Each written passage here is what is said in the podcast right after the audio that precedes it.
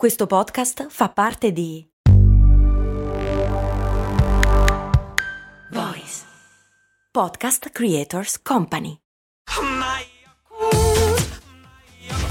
Se a volte ti senti così, ti serve la formula dell'equilibrio.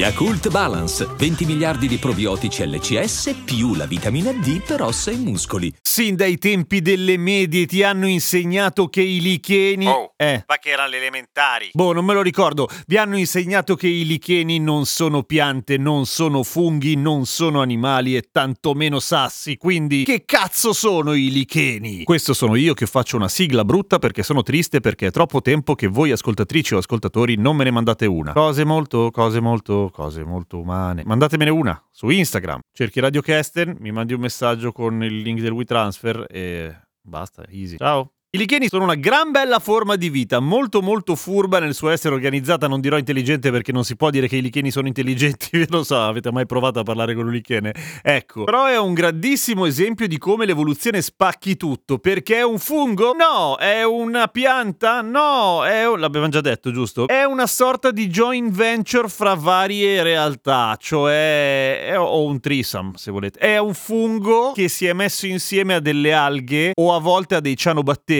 o a volte a tutte e due e quindi campano tutte e tre. Come mai? Perché il fungo tendenzialmente è un po' stronzo. Il fungo è quello che camperebbe peggio di tutti senza gli altri, per cui è quello che ne guadagna di più. Però tutto sommato non si può dire che sia parassitario, no? Cioè è simbiotico, vale a dire tutti e tre ne giovano. Il fungo ne giova molto di più perché è il più sfigato di tutti da solo. Perché cosa manca al fungo che invece hanno le alghe o hanno i cianobatteri? La capacità di fotosintetizzare, cioè prendere la luce del sole e farne zucchero e cose buonine per campare. Il fungo quella roba lì non la sa fare. Invece i cianobatteri e le alghe sì, motivo per cui quando si mettono insieme questo guadagna il fungo. Cosa guadagnano i cianobatteri e le alghe? Eh, una posizione migliore, un piano un po' più alto per prendere nu- nutrimenti. Cioè sta- ha una struttura un po' più fica perché il fungo gli dà la struttura. È come andare a vivere in un condominio, un bosco verticale, ecco. Ma togliendo il fungo dal batterio o dall'alga, puoi togliere il fungo dall'alga, ma non l'alga dal fungo. No, no, ti sbagli, si può, l'hanno anche fatto, spesso anche. Il fungo è quello che eh,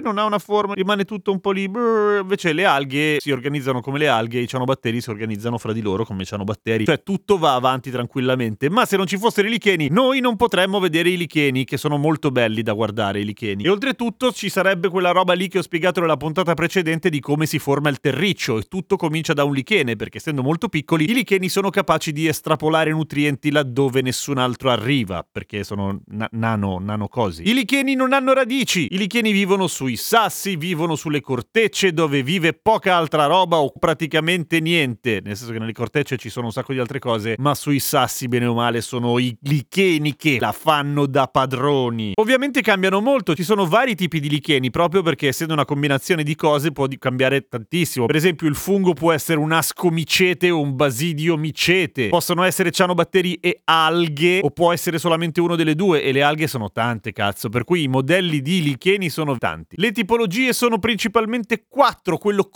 crostoso che è brutto perché sembra una macchia su un sasso, non, non ha praticamente spessore, sembra 2D. Quello foglioso che invece è tutto schiacciato sulla roccia, però inizia a avere già una forma. Poi c'è il fruticoso, che però è più bello dire fruticoso, che non sai cos'è, è boh, fruticoso. Ed è quello che si ramifica un pochino di più e che è quello che sembra una barba ogni tanto, cioè che sembra proprio delle barbe che scendono giù dagli alberi. Molto molto fichi da vedere, soprattutto al buio con la luna sullo sfondo e degli animali selvaggi che ululano e fa molto Halloween. Poi c'è il composto che è un po' un mistone di tutto. Come vive il lichene? Bene, è uno che si fa gli affari suoi, eh, si fa i cazzi suoi proprio tranquillo. Si possono mangiare i licheni? Sì, ma fanno cagare, però sono stati utilizzati in antichità quando mancava tutto il resto. Si può mangiare un lichene, voglio dire, gli animali lo fanno. Sì, ma le mosche mangiano la merda. Sì, ma animali più simili a noi, tipo le alci. Ah, proprio uguale. Vabbè.